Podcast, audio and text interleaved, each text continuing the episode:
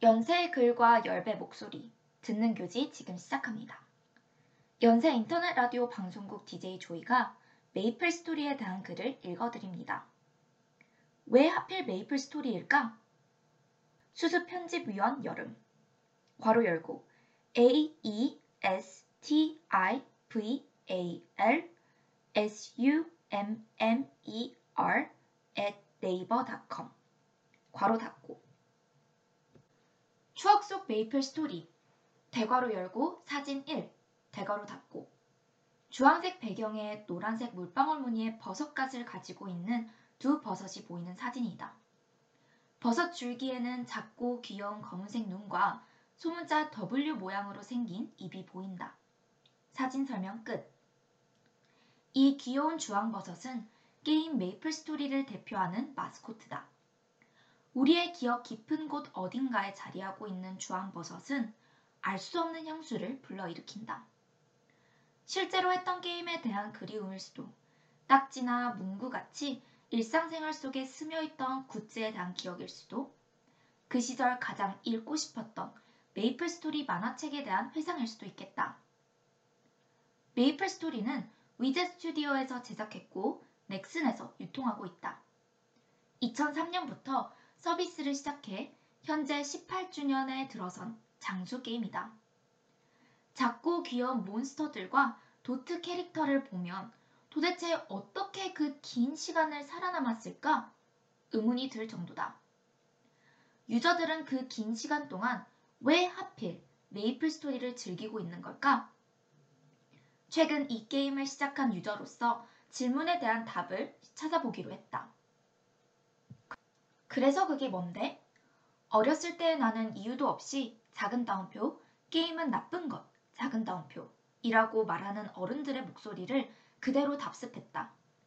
죄책감에 플래시 게임을 몇 번 하다 말았을 뿐 프로그램 설치가 필요한 게임까지는 엄두가 나지 않았다. 그런 나에게 특히나 메이플 스토리는 관심 밖이었다. 초기 메이플 스토리의 그림체는 나의 이목을 단번에 끌기에는 다소 투박했고 무엇보다 그 게임에 대해 무지하여 시도해볼 생각을 전혀 하지 못했다. 동생이 방학마다 그 게임을 하다 나에게 걸리곤 했는데 그럴 때마다 동생은 굉장히 부끄러워했다. 게임에 대한 인식이 좋지 않은 탓이었다. 나는 동생이 그렇게 부끄러워하면서도 애들이나 할 법한 게임을 몇 년 동안이나 하고 있는 이유가 궁금해졌다. 수능이 끝난 이후 너무나도 심심하던 차에 각종 게임 방송이나 대회를 즐겨보기 시작하면서 내가 가진 게임에 대한 인식도 많이 바뀐 뒤였다. 결국 할 일이 너무 없던 작년 여름 동생을 불러 앉혀놓고 메이플 스토리를 하기 시작했다. 내 무의식 속에 자리 잡은 조잡하고 아기자기한 이미지와는 달리 2020년의 메이플 스토리는 견고하게 잘 짜인 세계였다. 많은 세월과 디렉터를 거치면서 그 안의 스토리와 컨텐츠, 시스템은 구체화되어 있었다. 그래도 기본적으로 예나 지금이나 게임의 근간은 같다. 여러 명의 유저들이 동시에 접속해서 같은 맵을 공유하며 스쳐 지나가거나 이야기를 나누기도 하고 필요할 경우 협동하기도 한다. 그런 다양한 활동은 처음 게임 세계에 던져진 나에게는 너무 버거운 것이었다. 뭐가 뭔지 모르겠을 때 퀘스트가 게임 내 길라잡이 역할을 해주었다. 나는 퀘스트가 시키는 대로 맵에 있는 몬스터를 처치하는 사냥을 하며 얻은 경험치로 레벨을 올릴 수 있었다. 퀘스트를 따라가며 소소한 스토리부터 게임의 메인 스토리 라인까지 맛볼 수도 있었다. 이렇게 나는 선택한 직업의 콘셉트에 따라 다양한 스킬과 스토리를 즐기며 캐릭터를 성장시켰다. 내게 가장 처음 와닿았던 내 캐릭터의 성장은 작은 따옴표, 레벨 작은 따옴표이었다. 내가 이 게임을 시작한 당시는 한 번의 레벨업으로 세 단계의 레벨을 올릴 수 있는 이벤트가 진행되고 있었다. 작은 노력으로도 빠르게 레벨업을 할 수 있어서 보다 큰 결과에 보람을 느낄 수 있었다. 보통 처음 메이플 스토리를 하는 유저에게 레벨을 올리는 일은 매우 지겹고 힘든 일이다. 그러나 이벤트 기간에는 조금만 키보드를 눌러대며 사냥을 해도 내 캐릭터는 어느새 높은 레벨이 되어 있다. 이를 보며 알 수 없는 성취감을 느끼는 나 자신을 발견하게 됐다. 게임 내에서 레벨업을 하게 되면 화면을 가득 채우는 노란빛과 함께 무언가 대단한 일이 생길 것 마냥 경쾌한 효과음이 들리고 같은 맵에 있는 유저나 길드원도 이를 인지할 수 있게 된다. 다른 유저들은 소소한 축하를 해주기도 한다. 작은 노력이 큰 결과로 돌아오는 것 같은 기분이 들었다. 대괄호 열고 사진 2 대괄호 닫고 게임 메이플 스토리 속 장면이다. 화면의 절반 이상을 채우는 노란빛과 노란색 단풍잎 마크 그리고 오른 레벨 괄호 열고 84 괄호 닫고 과 작은 따옴표 레벨이 올랐습니다. 작은 따옴표 라는 문구가 보인다. 사진 설명 끝. 레벨 200을 넘기면 레벨업에 꽤 많은 시간이 소요되기 시작한다. 반복적으로 몬스터들을 잡는 일은 레벨업을 위해서는 필수적이었지만 오래 하기엔 피로감이 있는 작업이었다. 사냥을 하며 직업에 따라 다른 스킬들을 활용하는 것이 처음에는 재미있지만 금세 지루해졌다. 그럴 때 즐길 수 있는 다양한 콘텐츠는 많았다.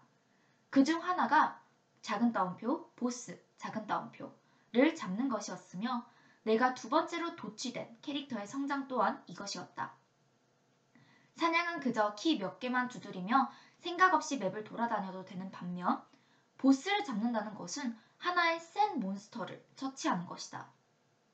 단순한 사냥에 비해 보스전은 공격 패턴을 파악해야 하고 정해진 목숨과 제한 시간 내에 성공해야 하는 콘텐츠이기 때문에 보스전을 성공하는 것은 큰 자극이 된다. 이러한 자극은 자신감이 되어서 한 단계씩 더 어려운 보스에 도전하게끔 만든다. 또 처음 만든 캐릭터 외에도 다른 직업을 선택하여 새로운 캐릭터를 키운다든가 예쁜 코디를 구해서 내 캐릭터를 예쁘게 꾸민다든가 하는 만족감 등 다양한 방식으로 게임을 즐겨나갔다. 현실에서는 노력한 만큼의 결과가 즉각적으로 나타나지 않을 뿐더러 긍정적인 결과가 돌아오지 않는 경우도 많다. 반면에 게임은 시각적이고 분명한 결과를 제공해준다. 게임 내 재화, 경험치, 아이템 등등. 메이플 스토리는 18년의 경험이 누적된 게임인 만큼 다양한 보상으로 자신의 캐릭터를 쌓아 올릴 수 있다. 이벤트나 재화를 통해 자신의 캐릭터를 예쁘게 꾸미고 레벨이나 능력치 등 스펙을 올리고 어려운 보스를 성공하고 해본 적 없는 새로운 퀘스트를 완료한다. 이렇게 내 캐릭터는 점점 다양한 방면으로 크게 성장해 갔다.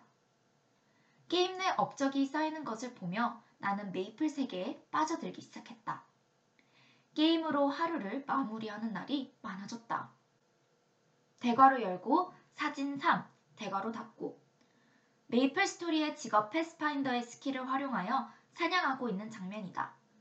심해를 배경으로 하여 청록색 배경에 보라색 문양으로 나타나는 스킬 효과가 돋보인다. 사진 설명 끝. 대괄호 열고 사진 4 대괄호 닫고 메이플 스토리의 직업 윈드 브레이커의 스킬을 활용하여 사냥하고 있는 장면이다. 책 모양의 몬스터를 초록색 화살로 사냥하고 있는 모습이다. 사진 설명 끝. 대괄호 열고 사진 5 대괄호 닫고 메이플 스토리의 직업 아델의 스킬을 활용하여 사냥하고 있는 장면이다. 빨간색 기계로 된 몬스터를 파란색과 보라색 투톤의 칼날 모양으로 사냥하고 있는 모습이 보인다. 사진 설명 끝. 게임에 접속해 있는 시간이 길어지다 보니 모르는 사람이 내게 길드 가입을 권유하는 일이 많아졌다. 내가 그 전에 하던 게임들은 모두 1인용 게임이었다. 인터넷 접속도 필요 없는 혼자서 NPC와 노는 것이 친목의 전부이던 것들이었다. 실제 사람과의 친목이 부담스러웠지만 계속해서 모르는 사람의 권유를 거부하는 것이 미안하기도 하고 귀찮아졌던 나는 덜컥 어떤 길드에 가입하게 되었다. 그렇게 갑자기 마주하게 된 메이플 스토리 세계 속 인간관계는 너무나도 낯설었다. 현실 세계에서도 낯을 많이 가리는 나는 길드원과 디스코드라는 음성 채팅 프로그램을 통해 목소리로만 소통하는 것이 더 어색하게 느껴졌다. 그래도 활기찬 사람들의 에너지는 음성만으로도 내 기운을 북돋아 주었고 나의 팍팍한 메이플 생활의 단비가 되었다. 서로 게임을 도와주기도 해서 편하게 즐길 수 있었고 모르는 정보도 쉽게 얻을 수 있었다. 길드에는 나와 같은 대학생들도 있었지만 직장인들이 생각보다 높은 비율을 차지하고 있었다. 실질적인 막내였던 나는 어른들의 길드가 충격적이었고 마냥 신기하기만 했다. 어렸을 때 어른들은 나에게 게임을 하지 말라고 했던 것 같은데 내가 어른이 되자 다른 어른들은 열심히 게임을 하고 있었다. 사회에서 게임은 더 이상 일탈이나 비행이 아니었다. 누군가에게는 과제도 잊을 만큼의 흥미거리였고 누군가에게는 퇴근 후 즐기는 건전한 취미생활이었고 누군가에는 관련 영상으로 수익을 창출할 수 있는 밥벌이였다. 나는 게임을 보다 긍정적으로 볼 수 있게 되었고 이를 즐기는 나도 긍정할 수 있었다. 메이플 스토리 그 복잡한 세계. 그러던 중 나는 한계를 느꼈다.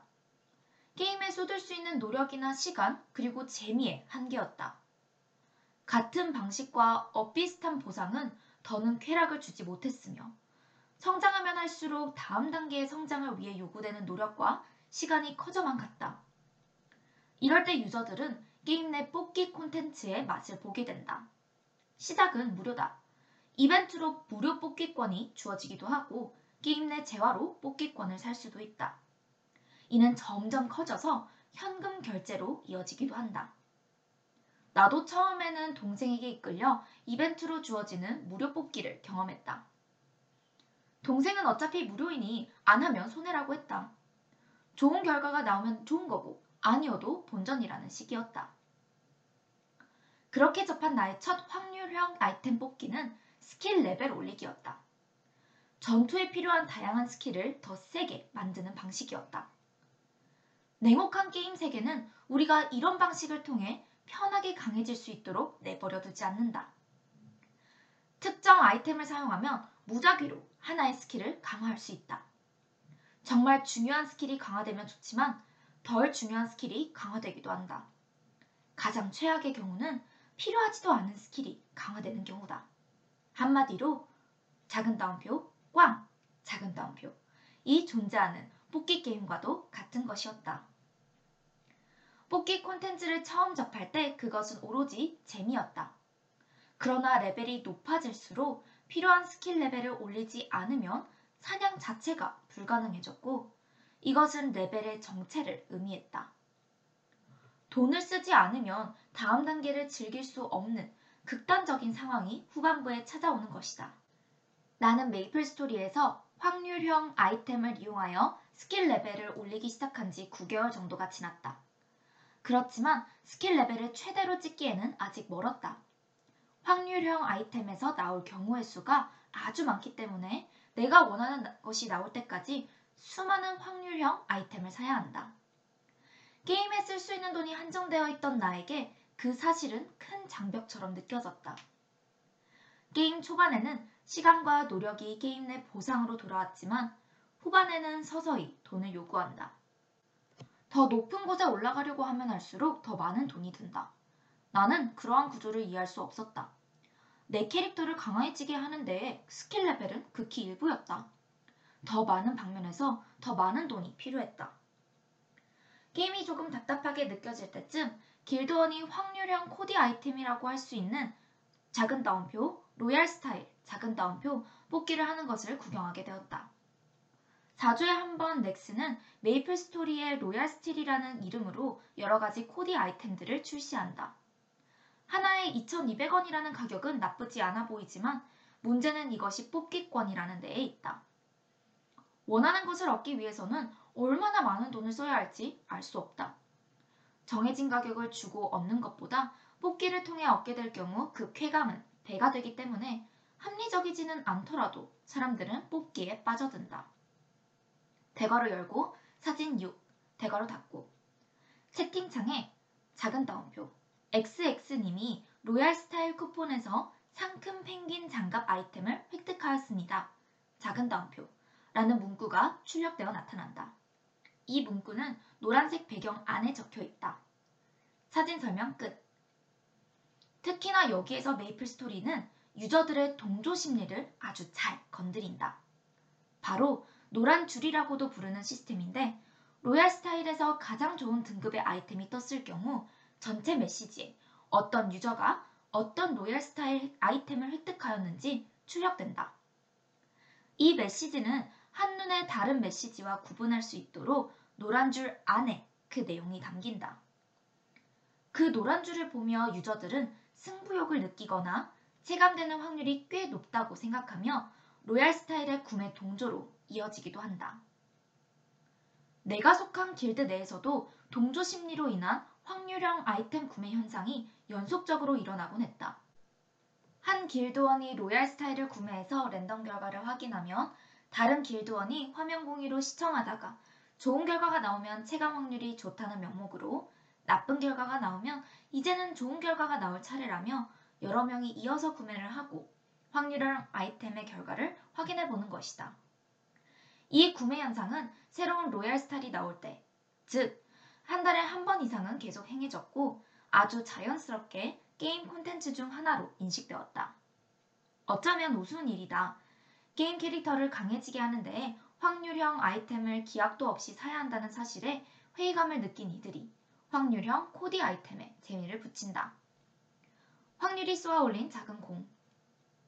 뽑기 콘텐츠를 통해 얻는 결과는 평범한 노력을 통해 얻는 보상보다 더 자극적이다. 특히나 뽑기 콘텐츠는 게임을 오랜 기간 즐긴 유저들이 더 집착하기 쉽다. 게임을 즐기는 초반에는 노력과 시간만 들이면 누구나 손쉽게 레벨을 올리고 강해질 수 있다. 그러나 레벨이 높아질수록 더 많은 노력과 시간을 요구되며 반복적인 콘텐츠에 금방 질리게 되고 한계를 맞이한다. 그때 뽑기 콘텐츠가 게임의 재미를 다시 불어넣는 것이다. 주변에서 뽑기 콘텐츠를 즐기는 이들을 많이 보면서 몇 가지 단계가 존재한다는 것을 발견하였다. 첫 뽑기는 가볍게 시작한다. 단순히 예쁜 아이템을 가지고 싶어서 혹은 심심풀이로 확률형 아이템을 구매하여 결과를 확인한다. 그러다 어느 순간부터는 결과에 집착하기 시작한다. 좋은 결과가 나올 때까지 구매 행위를 계속하며 많은 실패 끝에 성공적인 결과를 얻더라도 작은 따옴표 열고 본전도 못 보았다. 작은 따옴표 닫고며 다시 구매한다. 마지막은 일명 작은 따옴표 열고 메테크 작은 따옴표 닫고 라고 부르는 단계다. 메테크란 메이플 스토리와 재테크의 합성으로 확률형 아이템을 통해 얻은 아이템을 가지고 있다가 나중에 가치가 높아졌을 때 되팔거나 그런 미래를 염두에 두는 행위다. 많은 유저들은 확률형 아이템을 통해 얻은 예쁜 아이템을 바로 착용하거나 팔지 않고 일단 가지고 있는다. 그러다가 돈이 필요해지거나 충분히 아이템의 가격이 높아졌다고 생각되면 판다. 이 단계의 유저는 애초에 되팔 생각을 하며 돈을 쓰기 때문에 본인이 사용할 아이템을 뽑을 때보다 훨씬 더 많은 돈을 쓰고 이를 작은 따옴표 열고 투자, 작은 따옴표 닫고 라고 명명한다.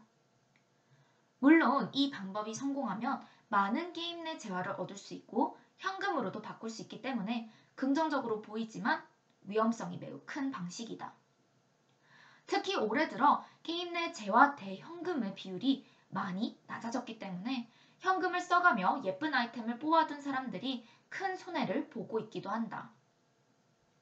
최근에서야 넥슨이 확률형 아이템에 대한 자세한 확률을 공개하는 중이지만 얼마 전까지만 해도 모든 유저들은 확률에 대해서 전혀 알지 못했다. 비대칭적인 정보는 알 수 없는 뽑기 결과에 대한 환상을 불어넣고 이성적인 계산과 사고를 어렵게 만든다. 또한 확률형 아이템을 뽑는 행위가 주요 게임 요소로 자리 잡다 보니 운영진 측은 새로운 콘텐츠 개발의 필요성을 느끼지 못했다. 확률형 아이템만 내놓아도 좋은 매출 성과를 보이고 다른 콘텐츠를 내놓아도 콘텐츠가 외면받거나 개발진이 혹평을 받은 경험이 늘어갔다. 유저가 퀘스트를 깨며 스토리를 볼 수 있는 차원의 도서관과 같은 콘텐츠, 한 단계씩 미니게임을 깨나가는 더시드 등 다양한 현재 콘텐츠가 있지만 하는 사람만 하는 매니악한 콘텐츠라는 인식이 강한 반면 확률형 아이템은 다수의 유저들이 즐기며 매출과도 직결된다. 그렇기 때문에 넥슨 측은 게임의 퀄리티를 위하여 버그를 수정하거나 새로운 콘텐츠를 개발하기보다 예쁜 확률형 아이템을 만들어내는 데에 더 집중해왔다. 이렇게 기이한 메이플 세계는 확률형 아이템과 함께 이상하리만큼 잘 돌아가고 있었다. 뽑기 콘텐츠가 랜덤이라고 믿었기에 좋은 결과가 나오지 않더라도 그것이 유저의 운 탓이라고 생각했기 때문이다. 2021년 2월 18일 전까지는 말이다. 대괄호 열고 사진 7, 대괄호 닫고 메이플 스토리에서 2021년 2월 18일에 공개된 패치노트다. 작은 따옴표 열고 개선 및 오류 수정, 아이템, 작은 따옴표 닫고 이큰 글씨로 써있고 작은 따옴표 열고 아이템에 부여될 수 있는 모든 종류의 추가 옵션이 동일한 확률로 부여되도록 수정됩니다. 작은 따옴표 닫고 라는 내용이 작은 글씨로 적혀 있다. 2월 18일에 올라온 게임 업데이트 내용을 유저에게 설명하는 패치노트의 일부다. 간단히 말하자면 넥슨이 특정 확률형 아이템이 작은 따옴표 열고 무작위 작은 따옴표 닫고 로 결정된다고 하였으나 사실 동일한 확률이 아니었다는 내용이다. 넥슨의 주장에 따르면 특정한 조건 아래에서의 무작위였다. 넥슨 측은 랜덤, 임의, 무작위가 작은 따옴표 열고 정해진 조건에 따라 난수를 발생시켜 결과를 결정하는 행위, 작은 따옴표 닫고 라고 밝히면서 자신들이 정한 조건 아래에서는 무작위가 맞으므로 확률 조작이나 유저 기만이 아니라고 밝혔다. 그러나 유저 측은 그 조건을 알 수 없던 비대칭적인 정보 상황이었기에 랜덤, 임의, 무작위를 작은 따옴표 열고 일어날 수 있는 모든 일이 동등한 확률로 발생하게 하는 행위, 작은 따옴표 닫고 즉 조건이 전혀 없는 상태에서의 무작위로 받아들였다. 넥슨에게 불리한 정보를 공개하지 않고 숨김으로써 확률형 아이템의 결과를 실제보다 더 부풀린 것이다. 유저들은 넥슨의 행동이 소비자 기만이라고 여겼으며 분노하였다. 메이플 스토리 관련 커뮤니티는 물론이고 SNS, 유튜브 등에서 넥슨을 비판하고 나섰다. 유저들은 비판에서 그치지 않고 넥슨 캐시의 한도를 영원으로 설정하여 최소 1개월간 넥슨에 돈을 쓰지 않겠다는 의사표현인 한도 영원 챌린지를 펼치며 이번 사태에 대한 진정한 사과와 재발 방지 약속, 정당한 배상을 요구하고 나섰다. 내가 이때 특이하게 생각했던 것은 유저들이 이번 사태를 기만이라고 불렀다는 점이다. 단순한 기업의 횡포나 논란이 아니라 기만이라는 어휘를 선택한 것에서 나는 유저들이 메이플 스토리와 18년을 함께하며 가진 애착을 엿볼 수 있었다. 유저들에게 메이플 스토리는 단순히 돈을 지불해서 맛보는 소비품이 아니라 현존하는 추억이자 일상의 일부였다. 문제는 여기서 끝난 것이 아니었다. 그 외에도 많은 확률형 아이템에 문제가 있다는 것이 연속적으로 드러났다. 게임에 접속하는 사람이 줄었고 아이템 시세가 나날이 떨어졌고 아무도 게임 내 결제를 하지 않았고 사람들은 메이플 스토리에 등을 돌렸다. 그 한가운데서 나는 의욕을 잃었다. 아, 내가 이 게임을 하던 이유는 뭐였더라? 그 근간에는 이 게임의 유지 가능성에 대한 깊은 불신이 있었다. 이러다가 망하는 거 아닐까? 그러면 이 게임과 함께한 나의 시간과 노력과 돈과 추억은 없었던 것이 되나? 이미 나에게 메이플 스토리는 단순한 게임이 아니라 나의 일상을 달래주던 취미 생활이자 새로운 사람들과 함께한 추억이기도 했기 때문에 사태로 인한 회의감은 더 커졌다. 2021년 3월 1일 새벽에도 나는 조금은 허전한 마음으로 길드원과 디스코드로 이야기하며 메이플 스토리를 즐기고 있었다. 갑자기 누군가가 공지가 떴다고 말했고 나는 거의 실시간으로 올라온 메이플 스토리 강원기 디렉터의 사과문을 읽었다. 최근 2년 동안 관련 재화 100% 보상은 물론이고 유저들이 그토록 원하던 확률형 아이템의 확률 공개가 포함된 내용이었다. 넥슨의 다른 게임에서도 확률에 대한 문제 제기가 이루어졌지만 확률을 공개할 수 없다는 강경한 자세를 내비친 뒤였기에 확률형 아이템 규제 법안이 통과되기 전까지는 절대 공개하지 않을 거라는 여론이 강했을 당시였다. 2021년 21대 국회에서 이상원 의원을 포함한 17명의 국회의원은 이 법안을 발의했다. 확률형 아이템의 종류 및 종류별 공급 확률 정보를 표시하도록 의무화하는 내용 등을 담았다. 또한 폐쇄적인 시스템과 유저들의 소통 요구를 의식한 것인지 앞으로 적극적인 소통을 해나가겠다는 포- 내용이 포함되어 있었다. 그때까지만 해도 나는 그 사과문을 혹은 그 사과의 자세를 신뢰하지 못했다. 나는 고작 1년도 겪지 못했지만 이미 오랜 기간 게임을 한 길드원들의 말을 들으며 형성된 마음이었다. 버그 수정처럼 당연히 해야 되는 일도 안 하는데 굳이 안 해도 되는 소통을 할리 없다는 편협한 마음이었다. 그런 의미에서 2021년 4월 11일 넥슨 주최의 메이플 스토리 고객 간담회는 넥슨의 적극적인 첫 소통이자 이미지 쇄신의 첫 시작이었다. 간담회에서는 최근 주목받고 있던 확률 문제뿐만 아니라 메이플의 고질적인 문제부터 크게 논란이 일지 않았던 문제까지 이야기하며 기한이 있는 약속이 이루어진 장이었다. 길드원 사이에서 넥슨 측 발언과 유저 측 발언 한마디 한마디가 실시간으로 공유되고 화제가 되었다. 간담회가 끝나고 났을 때 우리가 가졌던 공통적인 감상은 작은 따옴표 열고 그래도 무언가 달라지긴 했나 보다 작은 따옴표 닫고 였다. 바꾸겠다는 약속 또한 추후에 바꾸겠다는 추상적인 말이 아니라 몇 월까지 바꾸겠다는 구체적인 방안을 그 자리에서 제시해 준 것 또한 인상적이었다. 이후 실제로 확률형 아이템의 확률을 공개해 나가며 넥슨은 자율적이고 세부적인 확률 공개가 이루어졌다. 그 외에도 간담회에서 약속했던 것들을 하나씩 실천하기 시작했다. 아직 더 지켜보아야 한다면서도 게임에 복귀하는 유저들이 서서히 늘어갔다. 현존하는 추억과 평화로운 즐겜을 위하여. 나에게 메이플 스토리의 일들은 모두 급작스럽게 느껴졌다. 그 안에 커다란 세계를 미처 파악하기도 전에 그 세계가 거짓으로 짜인 세계라는 것이 밝혀졌다. 누군가는 사기였다고도 하고 누군가는 소통의 부재였을 뿐 사기까지는 아니라고 말한다. 게임이 이렇게까지 된 것은 회사 측 잘못이었지만 이를 당연하게 받아들였던 유저들에 의해 이런 현상은 반복되었다. 이제야 조금씩 변화하고 있지만 갈 길은 아직 멀다. 그 세계를 벗어나지 않는 이유는 단순히 내가 주변부 인물이라서 돈을 적게 쓴 유저라서는 아니다. 어른이 되어서 접한 메이플 스토리는 나에게 게임이 더는 죄책감이 아니라 적절한 취미라는 것을 깨닫게 해주었다. 게임은 나름의 일상과 경제와 질서를 가지고 돌아가는 하나의 새로운 세계였다. 캐릭터와 캐릭터가 속한 그 세계에 애착을 가지는 일은 현실 세계와 같은 방식이었지만 현실과 완전히 동떨어져 있다는 점에서 스트레스로부터 자유로웠다. 하다가 질리면 컴퓨터를 끄면 그만이고 쉰다고 꾸짖을 사람도 없으며 게임이 그리울 때쯤 여전히 잘 돌아가는 세계에 다시 발을 담그면 되었다. 나를 비롯한 유저들은 메이플 스토리에 대한 애정에 기인하여 게임을 저버리지 않고 바꾸어 나가고자 목소리를 키웠다. 다수의 메이플 스토리 유튜버가 운영진을 비판하는 영상을 올리고 소위 작은 따옴표 열고 20억 작은 따옴표 닫고 을 썼다고 알려진 스트리머가 실망하면서도 간담회에 나가고 게임을 떠나지 않는 것도 애정에서 비롯한 것이었다. 이번 사태에서 변화의 주체는 유저였다. 더 나아가 넥슨의 다른 게임과 다른 회사 및 산업에도 큰 파장을 일으켰다.